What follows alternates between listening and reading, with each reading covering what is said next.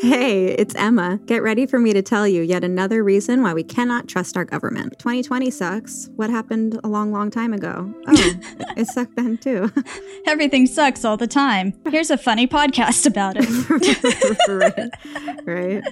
Hi, this is Jolie. I am using these recorded podcast episodes as an excuse to practice not looking like I'm a five year old when I put on makeup.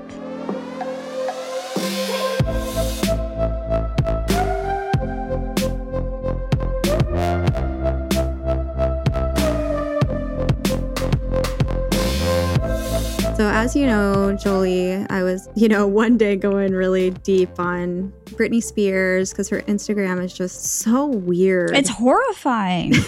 it is. It's like really upsetting and sad, and something's definitely going on with her, and it's upsetting, and I'm super consumed in it. But yeah, anyway, I went so, so hard with this, like reading about Britney, and I actually like got off social media temporarily. I'm not using Instagram or Facebook in part because I was like obsessing over Britney Spears stuff. Oh. Um, but also like about a bunch of other stuff, like just like politics stuff. Like it's just it's been like too much. Yeah. My screen time report went down by 40%. Holy Isn't that insane? shit. I once yeah. joked that infinite scroll ruins my fucking life, but I totally believe that. oh, well, I feel so much better. I mean, I'm not using Instagram or Facebook you know, and it's like I feel like I can stay more present in the moment. And anyway, whatever. Nobody it, cares about your Instagram, Emma. I mean, right, like you're real right. pretty, but like who cares? Tell me about mind control. Okay, yeah. So I ended not up, like, like Instagram has anything to do with mind control at all. I know, right? Okay, long story. So we're talking about MK Ultra today. I first started hearing about it because I watched this like weird YouTube documentary film called Out of Shadows, and that's like all about like the Hollywood elite or like them doing like Satan stuff and like oh eating God. cakes that look like people and like just like weird shit. And they talked about MK Ultra, and then like that night you and me were texting, and I was like going down this whole rabbit hole and like just like on Reddit and just like reading dumb shit. And then I came across that whole like Baron Trump time travel shit that's a fantastic conspiracy theory. It's I mean, have you read it? No. The okay, so basically there's a story that was written in like the 1900s or something called like Little Baron Trump and his time travel machine or like some what? shit. I don't remember. You should look into it. It's really interesting and they were like talking about this thing called goggle but it like sort of sounds like google? how somebody who doesn't understand what the internet is would like describe google and That's yeah and then just like different stuff. It's then there's like another book that like has something to do with it called the last president and it's like it's just fucking weird. You should look into it. There's not that much though i'm you know, so scared like, emma. Oh it freaked me out. This is the kind of thing that like if it's all real i will like I will be freaked out. I'm usually not freaked out by conspiracy theories. I'm just like, yeah, yeah, people are reptiles, whatever. And I had first read about it a few years ago. I saw it on Facebook and I'm like, yeah, whatever. But I went down that like super deep hole and I'm like reading about that. And like a common thing in all these like Reddit threads, MK Ultra like kept coming up. It's kind of like tinfoil hat, like explanation for everything. Right. You know, just like, oh, like, well, you know, and I think part of the reason why people go to it is because it is something real that was like a big betrayal to our own humans. people and other people and yeah to, to humans like something that was super fucked up not okay to do but it's real and it's proven and the files have been declassified before we talk really about mk ultra and what it is i just want to um just share a couple of things that I found that are other like fucked up things that we've done for science. I'm so excited. well, so it's like, you know, there's testing on animals, that shit's fucked up. There's also testing on people, and it happened a lot more recently than I feel comfortable with. In the 1940s, the US Public Health Service was infecting Guatemalan prisoners, mental health patients, and soldiers with different STDs. then it's like science has had all sorts of ethical breaches and it's all with you know vulnerable populations you know people that are like people who can't uh-huh. say no and have people listen to them. 100% yeah that happened in guatemala in the 40s and then here in the us from 1932 all the way to 1972 which I mean, just think about it. That's not that long ago. There was the Tuskegee syphilis study. This is all black men, mm-hmm. and they were recruited to like figure out what happens with untreated syphilis. So you the only information, crazy. well, yeah, and also like during the this time period, they discovered that penicillin would be a treatment, and even though these people had been infected, they never gave it to them, and they were told that they were going to get free health care. Oh my my God. Then the Willowbrook hepatitis studies is another one I read about. And that was children in mental hospitals that were all intentionally given hepatitis, trying to like figure out like what the infection does. And I don't know like if it was A, B, or C. You know, maybe C. It seems like that's the one that's the worst. I think. Holy shit. Yeah. And that study lasted for 14 years. Like, Oh my wasn't just like- God. Mhm. And that's such a painful disease. yeah. That's a horrible way to die. Yeah. It's fucked up. And it's like they're already mentally ill, like as if adding. you know what I mean? Right. It's like, geez. They're in institutions. Life is already not great. Let's just make it worse. So the last one that I, I wrote down, and I'm sure there's like way more fucked up things scientists have done to people, especially like in marginalized communities and stuff. But I didn't want to go too hard on this because I have a lot of other cool stuff to say. But there was also the Jewish chronic disease hospital studies that started in 1963, and like super old patients were told they were in a research study, but they were actually being injected with cancer cells to like find out what the immune reaction would be and Oh my God. yeah, so it's like elderly Jews, mentally ill people, black Oh, people, you know, brown people, just like it's fucked up. So yay, science. Woo! Advances every day. MK Ultra is like essentially a continuation of like Nazi work, work that began in Japanese and Nazi concentration camps. Nazi doctors did all sorts of like crazy stuff, but they also focused on mescaline experiments. They were giving people mescaline, I think, in order to like lower inhibition and like try to get information out of them. Oh, okay. Like a kind of truth serum? Yeah, like a kind of truth serum. And that was basically like what our CIA's objective was. So they ended up having Nazi doctors come to the US to teach them their ways. Are you fucking kidding me? Yeah, our CIA actually hired these people who had worked in Japanese and Nazi concentration camps to come here and explain like what they found out through using Mexi- uh, Mexicans, Mexicans. through mescaline and like what they could do to build on that research. Yeah, so this was like during the Cold War times. Like I think it actually was like a little bit after the Cold War ended or like towards the end of everything. We were afraid of the Soviets, the Chinese, of North Korea, and I guess there was an idea that prisoners of war were being brainwashed. Yeah. Um, yeah. So they're like, okay, you're brainwashing our people. Like, we need to figure out what the fuck you're doing because they were scared, you know? And I think Right. like prisoners of war were turning, but I think they were turning because they were being like tortured to, you know? Yeah, it's like you actually don't have to work that hard to change somebody's mind so that they can stay alive and not get beaten every day. right. Well, it's not even mind control. It's just Right. like It's just like a- scaring them to A normal something different. response to that kind of awful treatment. But anyway, so that is how MK Ultra became a thing. We were afraid. We wanted to brainwash people. We're like, yay, Nazis, show us all the evil that you can do so that we can do it too. Well, and you know, that's like something super freaky that from all these conspiracy videos I've been watching is that like a lot of our government like came from Germany. Like they're actual like Nazis that like started the CIA or like What the fuck? I am already horrified, so let's just make me more horrified.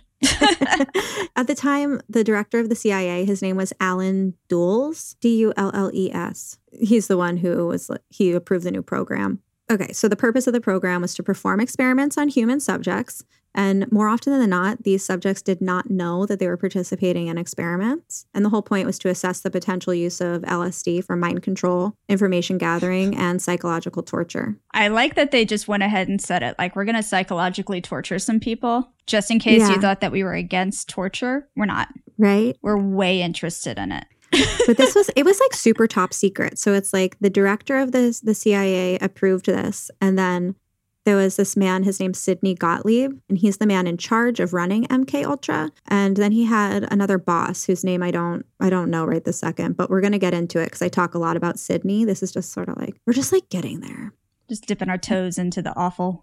yeah. Over time, under Sidney Gottlieb's control, there was more than 150 experiments done. And as I said, sometimes the test subjects didn't know they were participating in a study, and they still didn't know even as the drugs were like starting to affect them. Oh my God. Um, so they just thought they were going crazy. or, or something. I mean, I don't know. I've taken my fair share of hallucinogens, specifically LSD, and I couldn't imagine. I mean, and they're not just giving people like a hit of acid, like they're like Dosing them. fucking them up. Right. you know, I don't want to like get too ahead of myself because it's like stuff I'm going to talk about later, but it's not like they were just like dosing them once and then like that was it. Like these people were kept there for days and days and days. And and it's like at some point you probably lose all of your sense of reality. Right. You know, Holy shit. I've never just had someone dose me before secretly. No, that would be horrible. You don't do that to people Uh uh for the just C- this reason.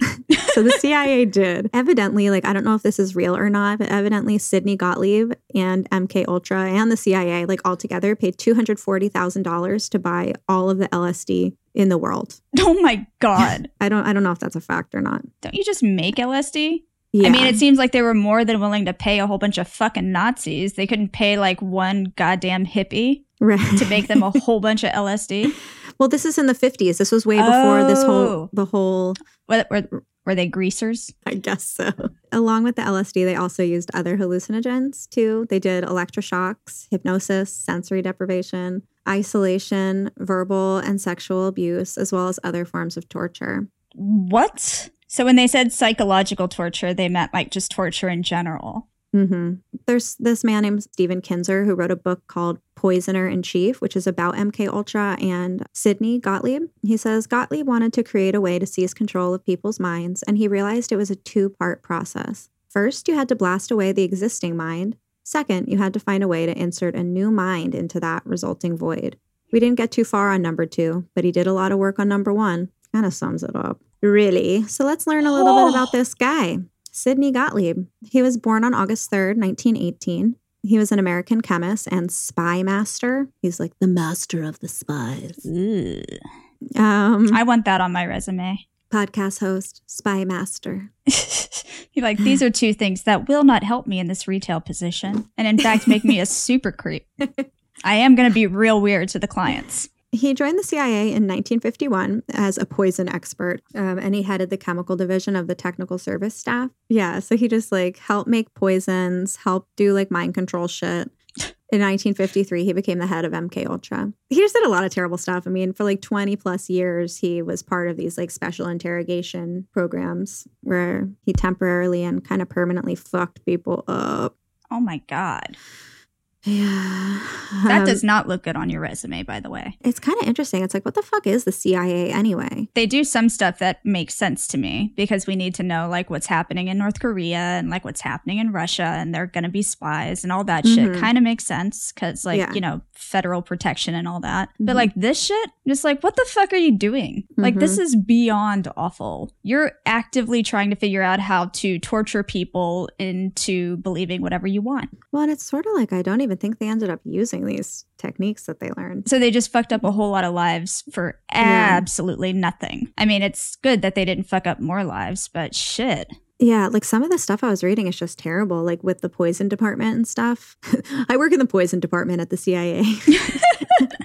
I don't think that's what it's called, poison division. That doesn't sound any better. But it's like there'd be biological agents, you know, chemical warfare, like that they test on animals. And like a successful day is like showing up to your office and them all being dead. Fuck. Yeah, really heavy. Or like learning about there was some studies about what's sarin, chemical agent, even getting just a little tiny drop on you has the potential to kill you. And like those things had to be tested on people, I believe. There was like a threshold, like, well, how much can we use or not use and still get the same effects? Oh it's my fucked up. God. How do you live Um, with yourself if you have to do that shit? My job is to torture and kill people. How was your day? right? I know. You come home, you're like, hey, babe, what's up? What'd you do today? Oh, you know, like 30 monkeys died. So it was a good day. Whatever. It's like, what the fuck? we learned that arsenic is, in fact, very poisonous. Like, well, mm, you already knew that. right? Oh, no shit. Now it's like a little bit off topic, but it's kind of interesting just about the $240,000 that was spent on LSD. So, I mean, this was in the 50s, early 50s, and like there wasn't the whole like sexual, like free love LSD rev- revolution. But in some ways, Sidney Gottlieb is sort of like the person who made this happen. He's like the unwitting godfather of LSD counterculture. And it's just, it's just so ironic. He wanted everybody to take LSD to have their minds controlled and then everybody took LSD and was like, "You can't control my mind." I'm free, man. Yeah, yeah. So Government sucks. Oh shit, we did it wrong. We did right? it wrong. wrong drug, wrong drug. We should have stuck with mescaline. Maybe you have to you'll- be in like a really chaotic room with someone shouting at you in German before you like really get the mind control thing. There was some shit like that. People like being put to sleep for like long periods of time and like them playing like weird shit on repeat in the background. Like, but these are like being asleep for like a month or something. Good God. You know, and then like you're just like hearing this like That is so fucked up. yeah, the CIA is weird. So unrelated to um, MK Ultra, Stanley Gottlieb also was trying to figure out how to kill Fidel Castro. In 1960, he proposed to spray Fidel Castro's TV with LSD and put thallium all over his shoes so that his beard would fall out. So I guess that was just to make him crazy. Like, my beard's falling out, my TV is trippy. And then he also What? had plans to assassinate him. Uh, one of them was using a poison cigar or a poison wetsuit or an exploding conch shell is one that I love. An exploding conch shell. yeah, I love it. Uh, Here, you can hear the ocean. Oh, shit. right right up to your ear. It's funny. Or a poisonous fountain pen. And he also was part of the CIA's attempt to assassinate Prime Minister Patrice Lumumba of the Congo. He was also like interested in contaminating some Iraqi general with botulism. No wonder people hate us. right? I know. Exploding conch shells, poison. Yeah, it's weird. LSD TVs. I would pay for that. I would pay good money for that. Right? Woo. Let's watch TV, girls. Mommy loves you. Oh my gosh, right? so yeah, Sidney Gottlieb, they called him the Black Sorcerer. There's a bunch of different kinds of testing that went on in the US, in Canada, and then just in other places like Europe and Asia and I think South America too. All of these were secret at the time. Like Right. barely anybody knew that this was going on. It was like top, top secret. And then like in the 70s, like I think it was 1974, some shit happened and then the CIA had to release all of this paperwork and they had already tried to get rid of a bunch of it, but somehow they didn't get rid of all of it and then all this stuff came to light. Like different laws were passed because of this about like people needing to know what's happening to them, you know, informed consent. You know, Yeah. there used to not be laws for our government agencies and uh, informed consent, but now there is. I can't believe they had to like have a conversation about that. Like, hey, should we tell these motherfuckers that we're doing shit to them? They, I mean, this is no excuse at all, you know, but these were like expendable people. Well, that's like what they called them. I actually have that in quotes, like right here about the secret detention centers. Basically, like officers in Europe and Asia were just capturing enemy agents and people who they thought were expendable. So these people would be grabbed by these CIA officers, thrown into cells, and they would test all kinds of stuff on them, like different drugs, electroshock, extremes of temperature, which I found alarming, sensory isolation. And all the meantime, they were just like bombarding them with questions because these were like our enemies. So it's like Oh they just God. wanted to like break down resistance, destroy their ego. I, I guess what I don't understand about this whole sort of method is like you're really just getting them to say what you want to hear. They're not going to give you any information that you didn't make them give you. It's wrong to do that to people who are actively trying to hurt us. Mm-hmm. You shouldn't. There's no reason for that ever. Mm-mm. Like, nobody deserves to be tortured. I mean, No. I have my moments where I definitely think certain people should be tortured, Yeah. but that's like for very specific crimes. Yeah, I feel you. It's not just like you're a communist. It's like you did something so revolting and horrible that I think you deserve to get it well, back. Yeah, like those parents of Gabriel Fernandez. Yeah, I would love to be in a room alone with them, like strapped to a chair where I can just have some time. That's where I become a complete hypocrite, where I'm like, okay, when you are hurting children or animals or mentally ill people, people who can't vouch for themselves, you deserve to be tortured back. eye for an eye, bitch. Yeah, it's not like that for me for like just simple murder for some reason. I'm just like, well, Totally. you deserve to be locked in a box and to have no freedoms. But Yeah, not to be like tortured. But if you're like hurting kids, especially hurting kids and animals, I'm just like, what the fuck is Mhm. wrong with you? Like, you're I not a person. There's something innately upsetting about your whole endealment. Yeah, the the animal stuff is pretty weird too. Like that. Did you, did you see Don't Fuck with Cats? I can't watch it. Oh my god! Someone told it. me about the first of it, and I was like, I can't even do it. I just can't. If I get a mental image, I can't get rid of it. I saw one thing scrolling through Facebook, and it still pops up in my head, and I have such a hard time with it. It's an interesting story because it's sort of like, did the people on the internet cause him to commit eventually murder of a human because like he was getting so much attention? Oh. Because he like wanted to be a model, you know, and he had like all these like casting things and like just ne- never really got it and like was doing all sorts of weird shit. But also, it's like people who do that usually do end up moving on to something that, like, that's why what bothers mm-hmm. me about people who hurt children and animals is that that's usually a precursor to something that's going to happen that's really fucking mm-hmm. bad that mm-hmm. nobody is going to walk away from. Especially when you look at cases like uh, Ear, like East Area Rapist, or mm-hmm. like that man killed multiple people. He wasn't just raping.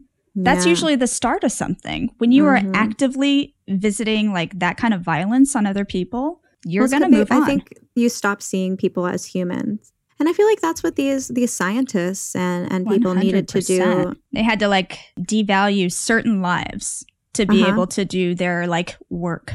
Because mm-hmm. it's not like they were they were doing these sort of tests and just like leaving them alone. You know, like they had to interact with these people and like watch them lose their mind. So let's talk about Canada. And you had mentioned that that's what you had heard about about yeah. MK Ultra that you knew about the Canadian studies, I guess.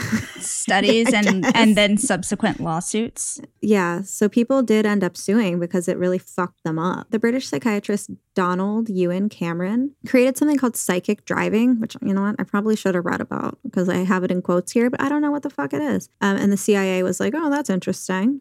Cool. Um, I so his initial goal, yeah, right. I like that. His initial goal was to correct schizophrenia by replacing existing memories and I guess like triggers and stuff with a new reprogrammed psyche. So because that's how that works. Good idea, bad thing. But it seems like he at least had good intentions. Like it wasn't to like torture people. It was like to maybe help the tortured be less tortured. Right. He started working in Montreal at the Allen Memorial Institute of McGill University, and he was paid a lot of fucking money. He made $69,000 from 1957 to 1964.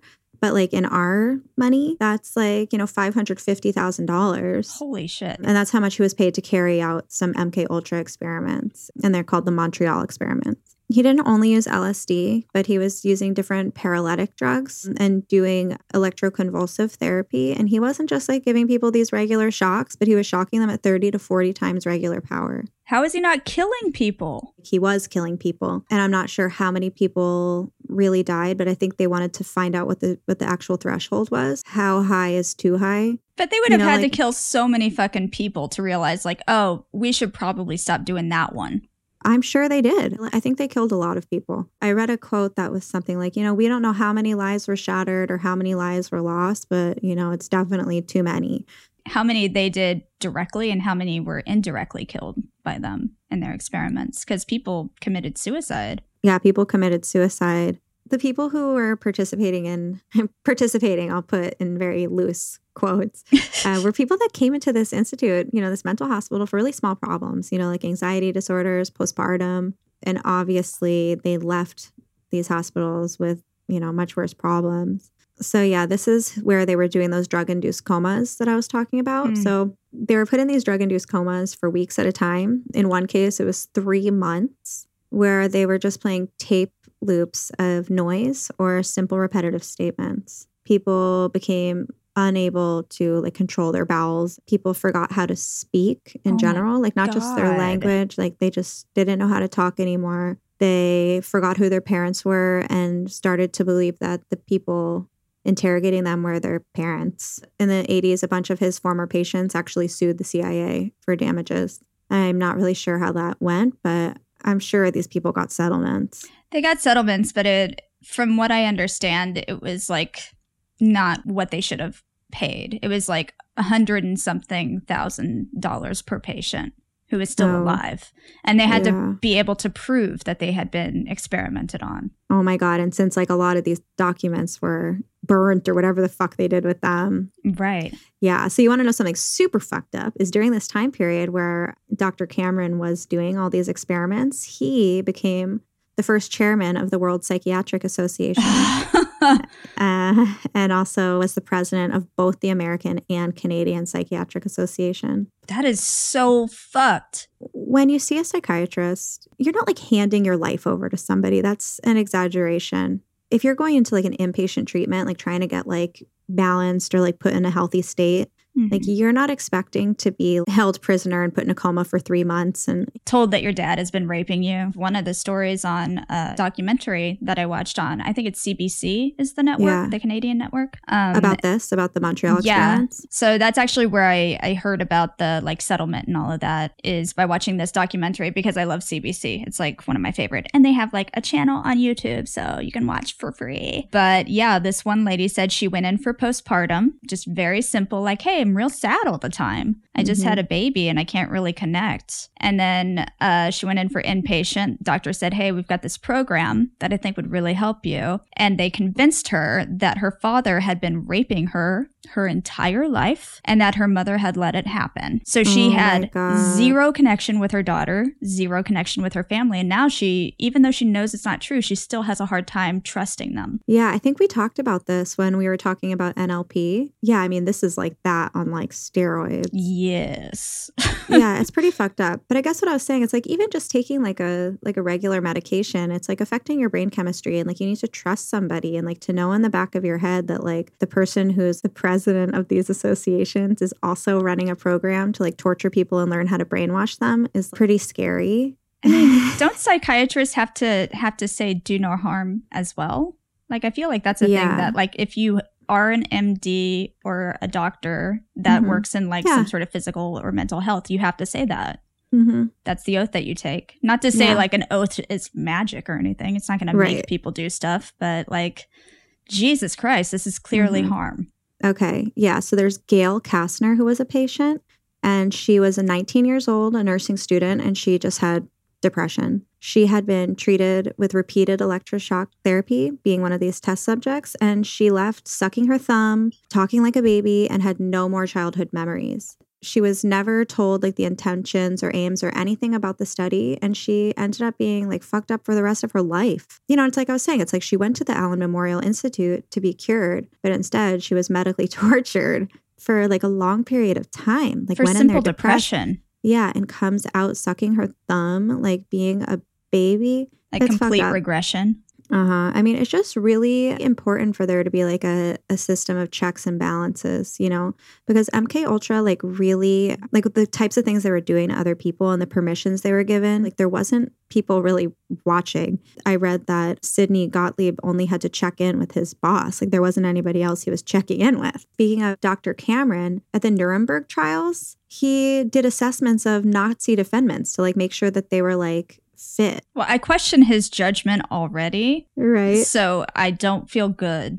about Well, and it's the same shit that he was doing. You know what I mean? Like these Nazi doctors were performing medical experiments without the subject's consent. You know, He was like, those guys suck, but listen, I've got this new thing. his experiments were the same fucking thing. exactly. You know, ruining people's lives for like military gain. So let's talk about America. This shit happened here too.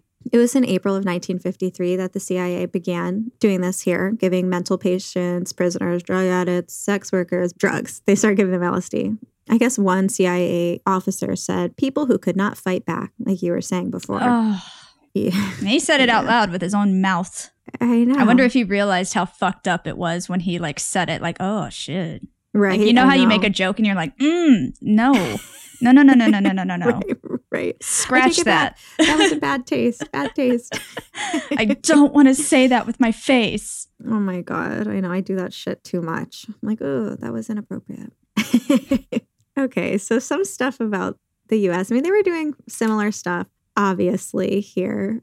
Sidney Gottlieb also like wanted LSD to be able to be used covertly in order to like mess up a meeting or a speech or you know what I mean? It's like somebody important has to give a speech. They're like, oh well, let's dose him, and then he's gonna look like an idiot and whatever. Oh my God. So that goes into like the celebrity MK Ultra sort of Right. conspiracy. Is like anytime somebody like Acts weird. that's it. It's their programming. They're glitching, Oh my God. which isn't exactly how the program worked. It's not like in Zoolander or whatever, how like he goes to the spa. But that is like something in our media that is like referring to this program. And they're like making a joke about it. And it's like in pop culture. So that we're just like, yeah, that's normal, whatever.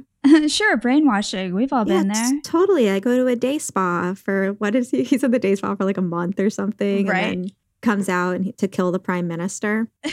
Because I guess that's sort of what one of the goals was like, not only to brainwash people or, you know, get information, but also like to create essentially like a robot person who like just goes to sleep, wakes up, murders somebody, and then like, or isn't that like the Bourne Identity too? Wasn't he like? I know you're to find Right. this unbelievable, but I have literally never seen any of those movies. Really? Really. But I think it's the same sort of thing where it's like he has all these like skills and he was like works for the government And and then he's like, Who am I? yeah, who am I? Why do I know how to murder people or whatever? I don't know. Right?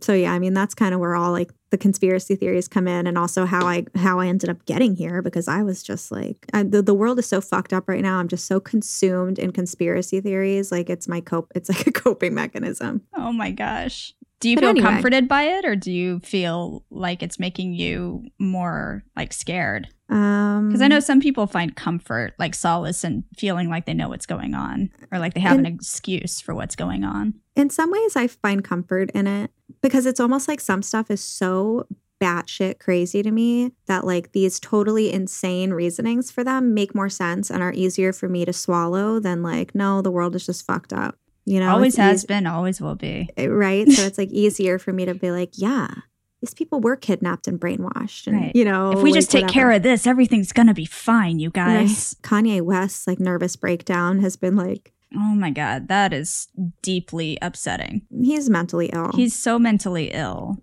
Ugh. you know but people will also be like oh well you know see, he's programming glitching. that shit has been stressing me out. I don't know. I hope he gets the help he needs. Me too. And what really kills me is that everyone makes a joke out of like him running for president or like him doing something weird on TV or like being ultra fucking dramatic about Mhm. some random fucking thing or like his ego. And I feel like some of those things are just his natural personality and that's total like we're dope and we do dope things. Like that's Yeah. his personality where you're just like god, man, take it down Yeah. a notch but like him kind of like going back and forth on like helping Trump and then not helping Trump and then doing, you know, completely erratic things that people can't see. Like he has bipolar. He's having a hard time. Like, Yeah. do you not get how dangerous this is for him personally? I don't think he has bipolar two. Like I think he has bipolar one because like his. is that like the worst one? if you have bipolar two, you only go from like depressed to hypomanic. But if you're bipolar one, like you have true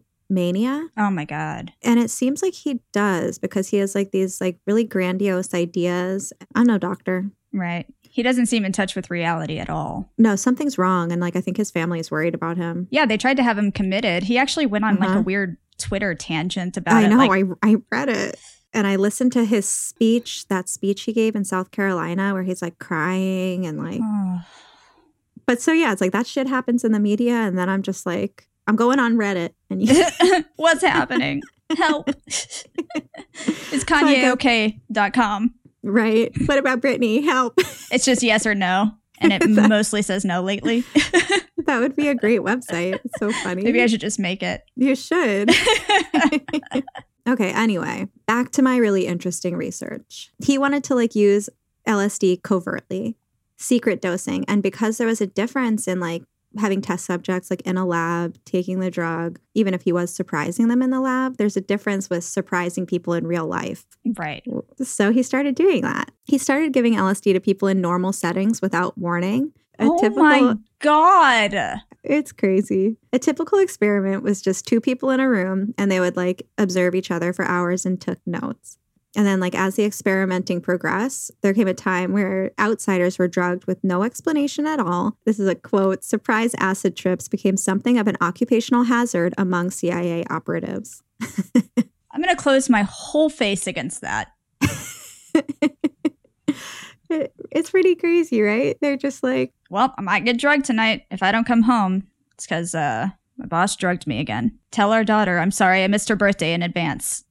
people like didn't really know what this was. It wasn't like this like cool fun drug. like, I would have thought that I was going crazy if I had no concept of what LSD was Uh-huh. before I took it. Yeah, so that actually happened to one operative. This guy had his morning coffee dosed and he lost his shit and was like running all across DC, said that he was seeing a monster passing by in every car. There's another CIA employee named Frank Olson who I'm going to talk about him a lot, but I just want to finish about the Americans before we get into it. But just remember the CIA was like secretly drugging their own employees. Oh, I won't forget.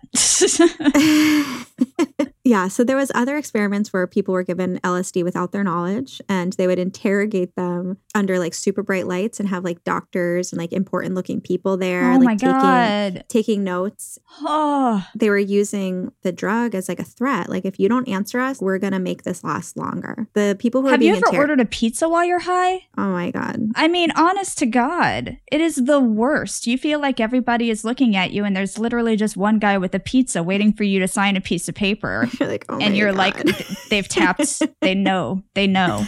Everybody know. knows. Act Dude, that normal. happens to me even when I'm stoned. I'll like order groceries or something. I'm like, I don't, I can't answer the door. I'm going to leave the money here.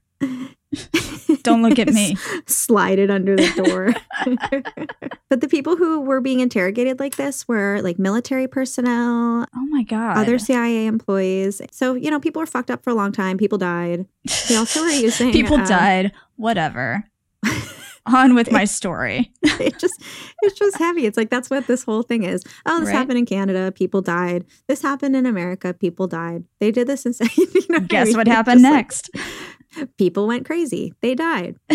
Um so yeah, in the US they also used a barbiturate and amphetamine IV combo, which so they would like use a barbiturate to like knock them out and then once they were like kind of sleepy, then they'd shoot them up with amphetamines. And during that period of time, they'd start babbling and stuff and they would like ask questions. They also experimented with heroin, morphine, temazepam, which I'm guessing must be like benzos because it's like lorazepam. yeah, so that has to be like a Yeah. Xanax kind of thing. Right? Something. Mescaline, psilocybin, scopolamine. I don't know what that is.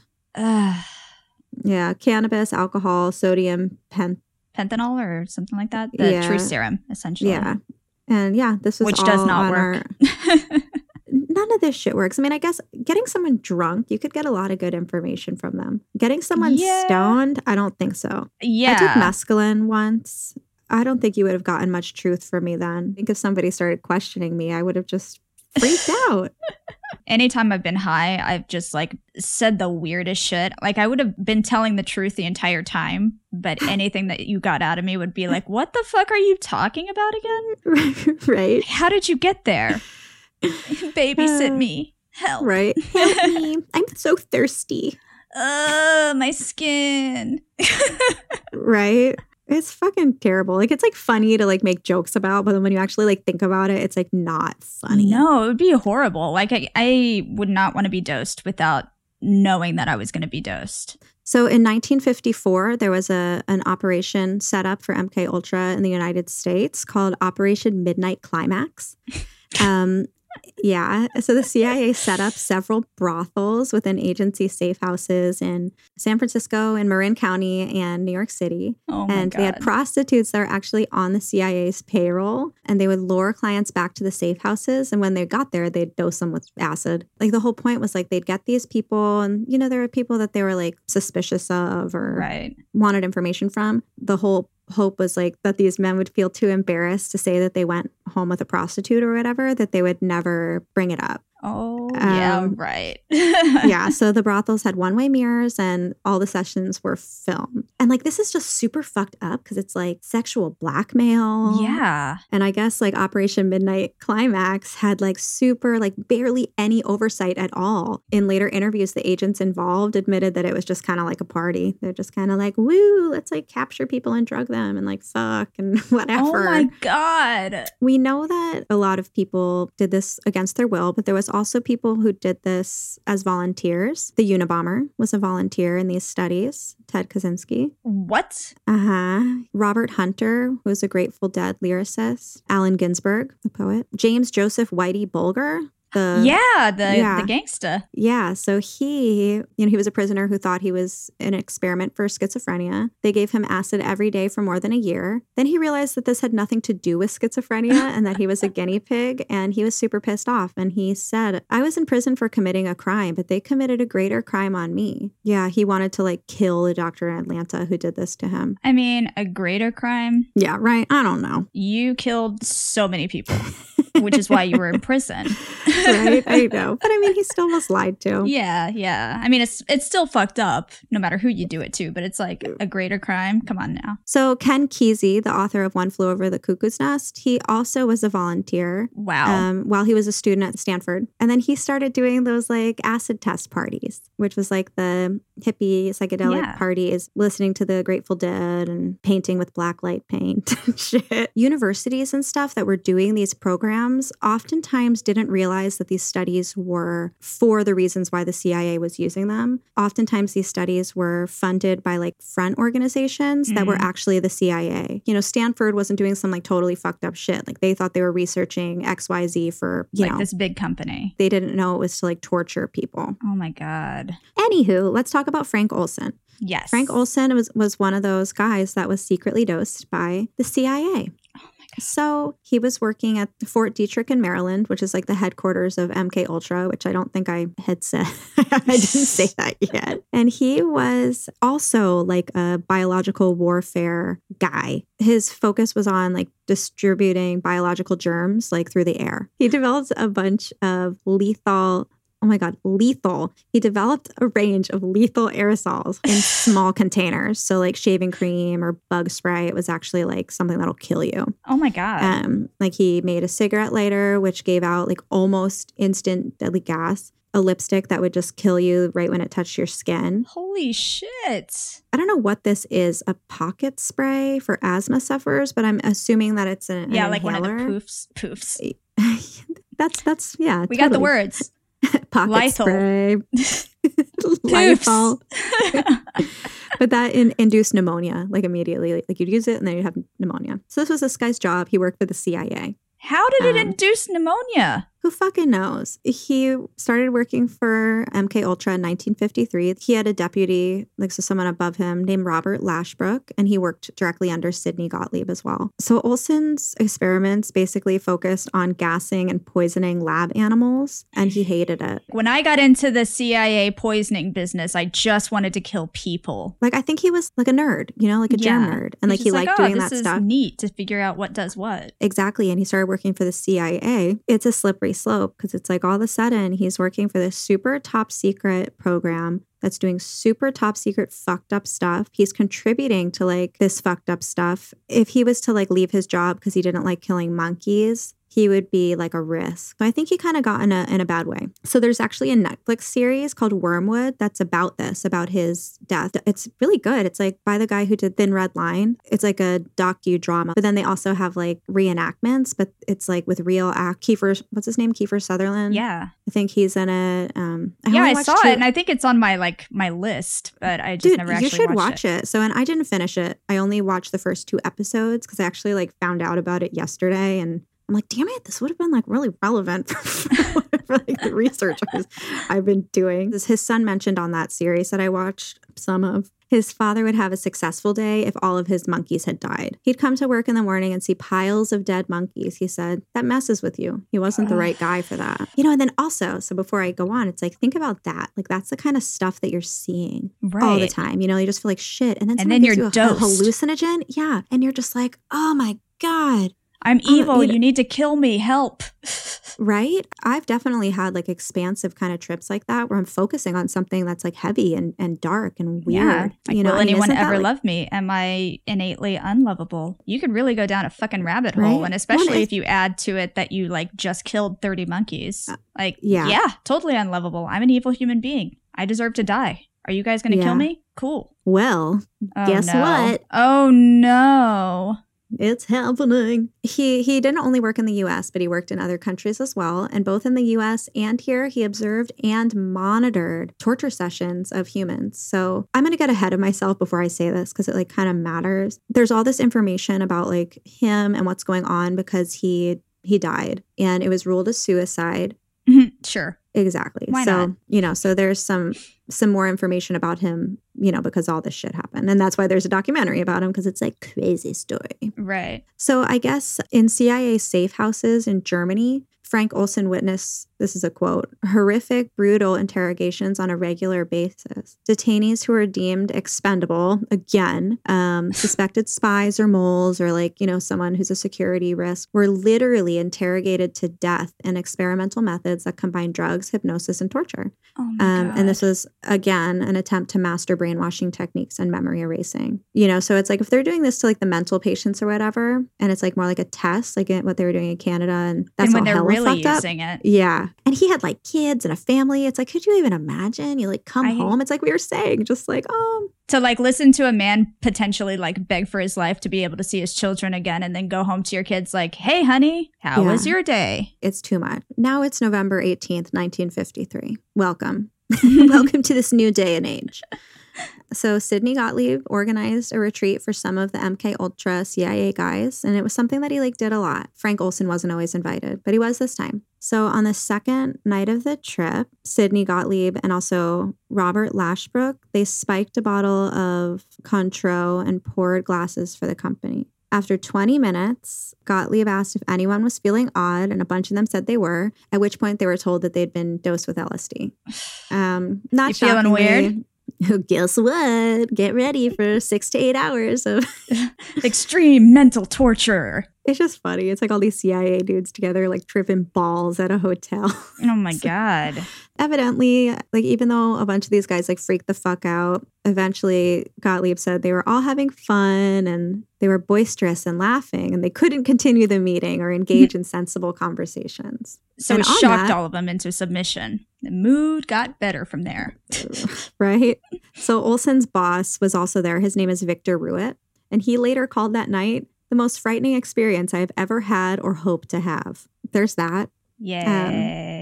Oh, yeah. So obviously, this really fucked Frank Olson up. Before this even happened, he really wanted to quit his job. And he just had like so much top secret information, like, you know, about like biological warfare. And right. he um, created a bunch of deadly things. He witnessed people like dying in front of his face. For about a week after this happened, like he was still like not feeling okay. And he went to his higher up and was like, I need help.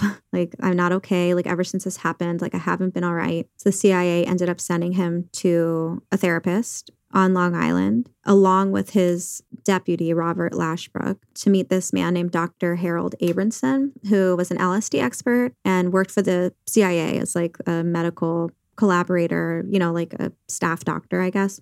So when they met, Olson told him like about the lake retreat that they went to and how ever since that happened, he was unable to work well.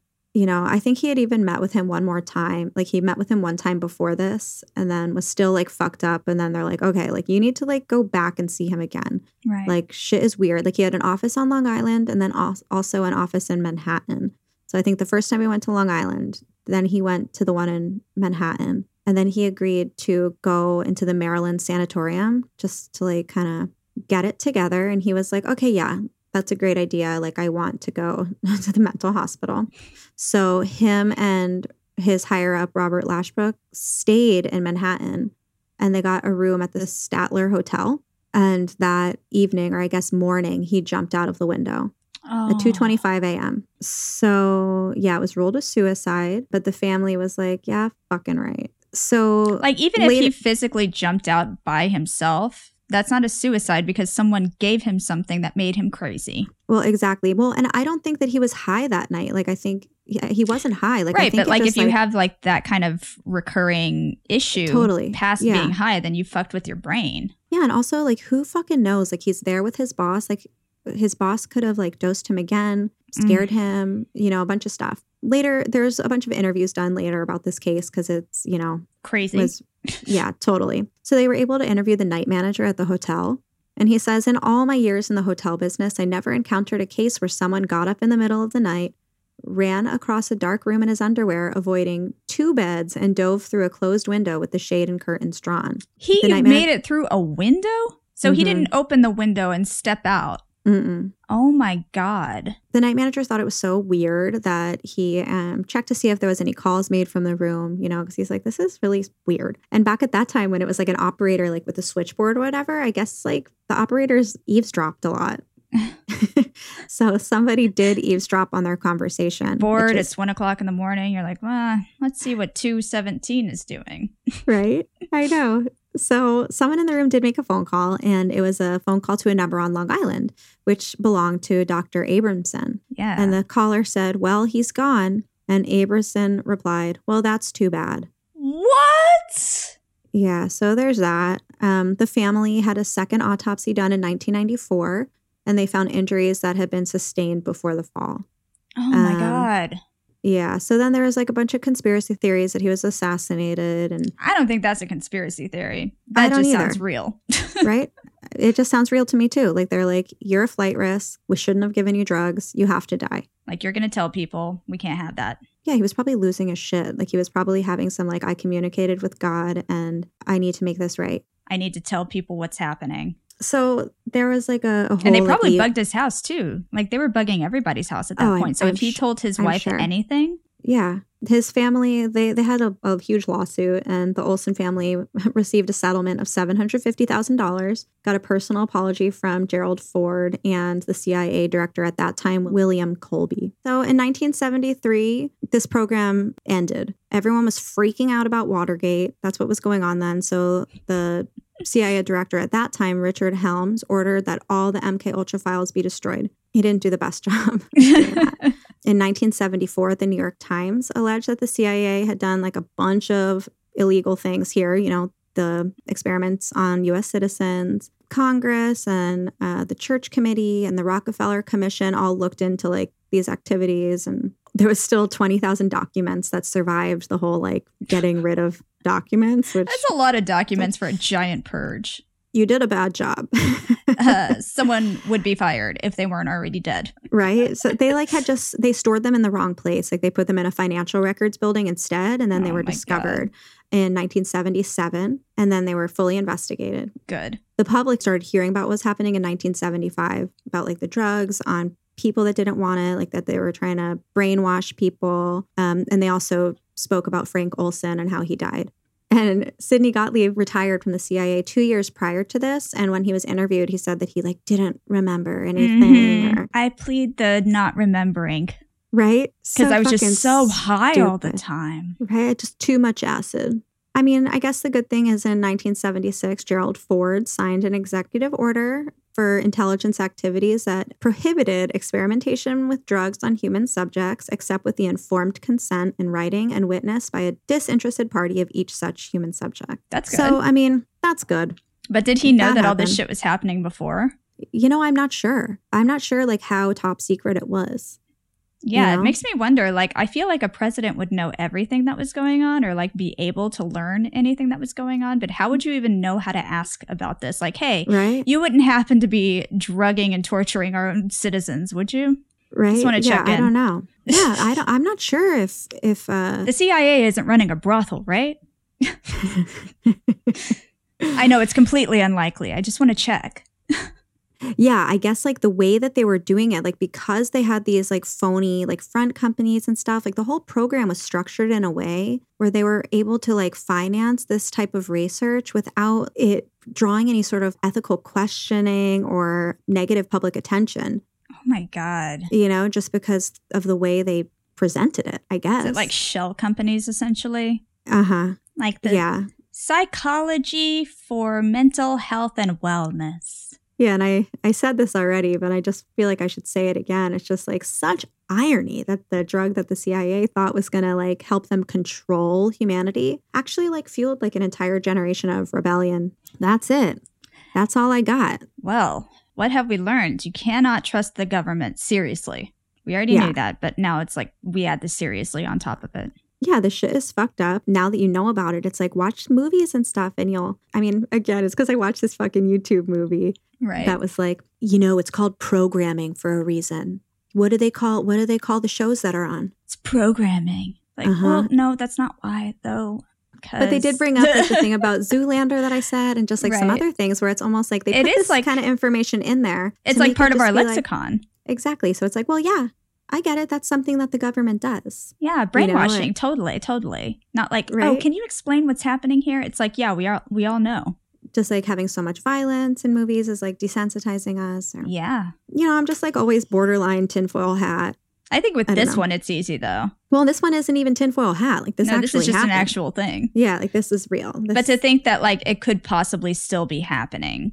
It's really scary. You know, also thinking about like the, you know, how this originated in like concentration camps. Mhm. I mean, and speaking of like the Japanese concentration camps, like is that internment camps? Like is that what that means? Because that makes me feel scared about like all of the ICE detention centers and stuff. I mean, that's essentially what's types- happening. Yeah, you know, they must be doing some weird shit like this there. Well, we already know that they certainly aren't like properly caring for people, and definitely Mhm. not children. Mm-mm. So I I really worry about what we're gonna find out. Well, right. We already like, know that horrible, horrible, horrible things have been happening to these kids. Uh huh. Well, and it's like think about like the whole eh, like expendable people, and our like idiot president wants to deport people, and he's not allowed to deport people. But like, you know what I mean? It's like you can go down this whole Right. whole wormhole of just like, well, if this was happening and that, It's not impossible. it's not impossible. And like there are people that we think are here to protect us that have no ethics, that aren't here to protect us. Like it feels like nobody's here to protect us. Nobody's here to protect us. Nobody is definitely here to protect any of the people who are being detained. Exactly. It's heavy and it's fucked up and it's like reality. I think I am going to go like read a little bit more about Baron Trump and his uh fantastical time machine because that is like the kind of shit. Yes. I That's the kind of with. lighthearted shit that I'm here for. He's going to Yeah. figure out a way to save us because he's a time traveler. He's working from the inside. you really need to look at it. You'll you're going to be intrigued and amused. Hell yeah. But yeah, so it's like I got here like just all lighthearted, like crazy, and then I'm like, wait, this is like really dark and weird and real. Hold on a second. I don't like this anymore. Mhm. It's heavy. I feel like you usurped my bummer hour title, What up? taking over my crown. I know, and I thought this was going to be funny about like I guess like Al Roker like froze during a taping, and oh, I That saw that people, where he went. yeah, Well, it kind of just looked like he was being silly, but like nobody laughed, so he was like just holding for applause. right. And then nobody applauded, and, he- and then Like, the internet's like, Nobody Right. likes me. Never mind. and there's like David Guetta that video of him where he's like DJing, and then all of a sudden he's just like staring into the crowd. It's incredible, but same shit. It's like he's Yeah. glitching or like We have a thing in our family uh, called the Miller Stare. My grandfather's side of the family is the Millers, and we all do it. Like everybody on that side of our family does it. Like we're we'll be talking, we're totally engaged, we're like doing the thing, and then we're just like. sorry, I zoned out.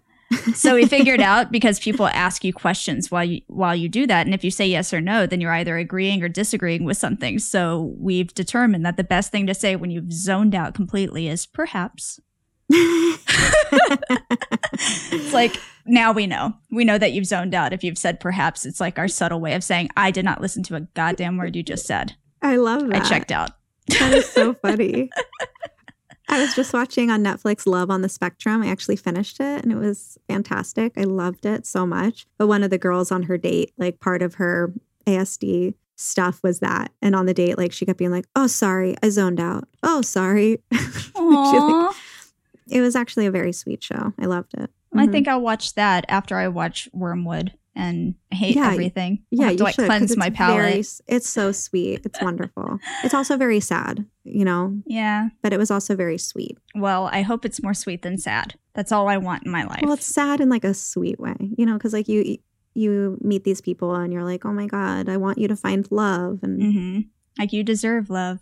Yeah, Everybody and you does. wanted, yeah, totally. It was very very touching. I loved it. Well, thank you for leaving us with something to watch that will make us not hate everyone. Yeah, I loved it.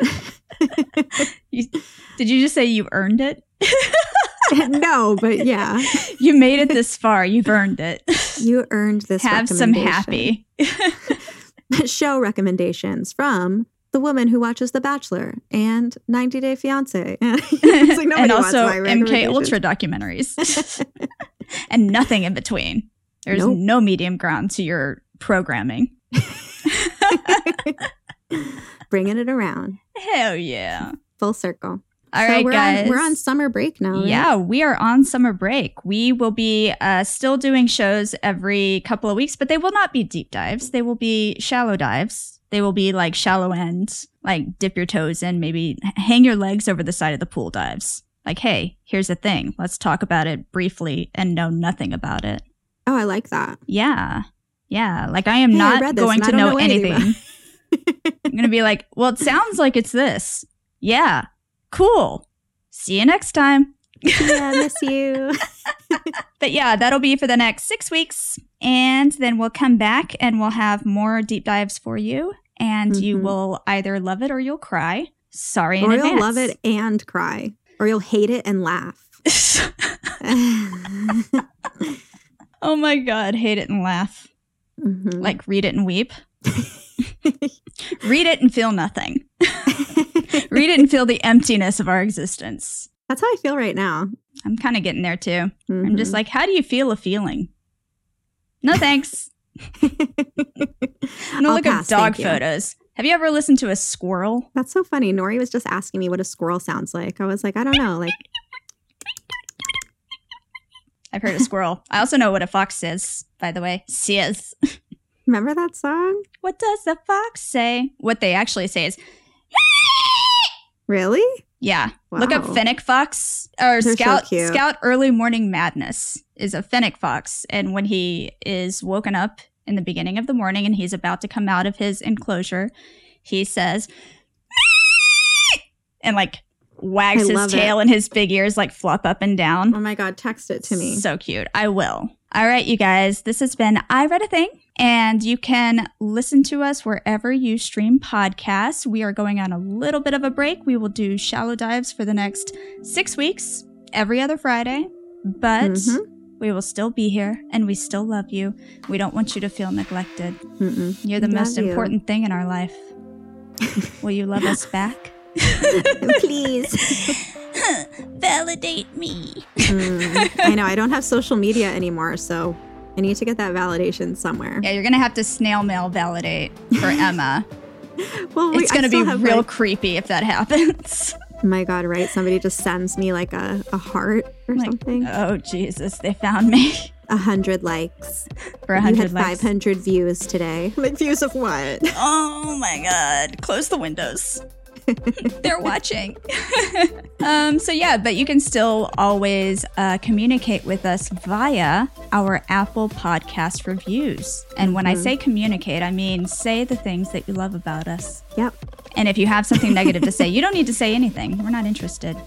I mean, we're interested in you personally, and we love you, and we want you to love us back. But like, you don't need to verbalize everything that goes on in your brain. Mm-mm. Not Good vibes only. Yeah, good vibes only. I love it. I love the forced positivity. Right? Good vibes only. I said good vibes, motherfucker. Read the pillow. I love it. All right, guys. We'll see you next time. Bye. Goodbye.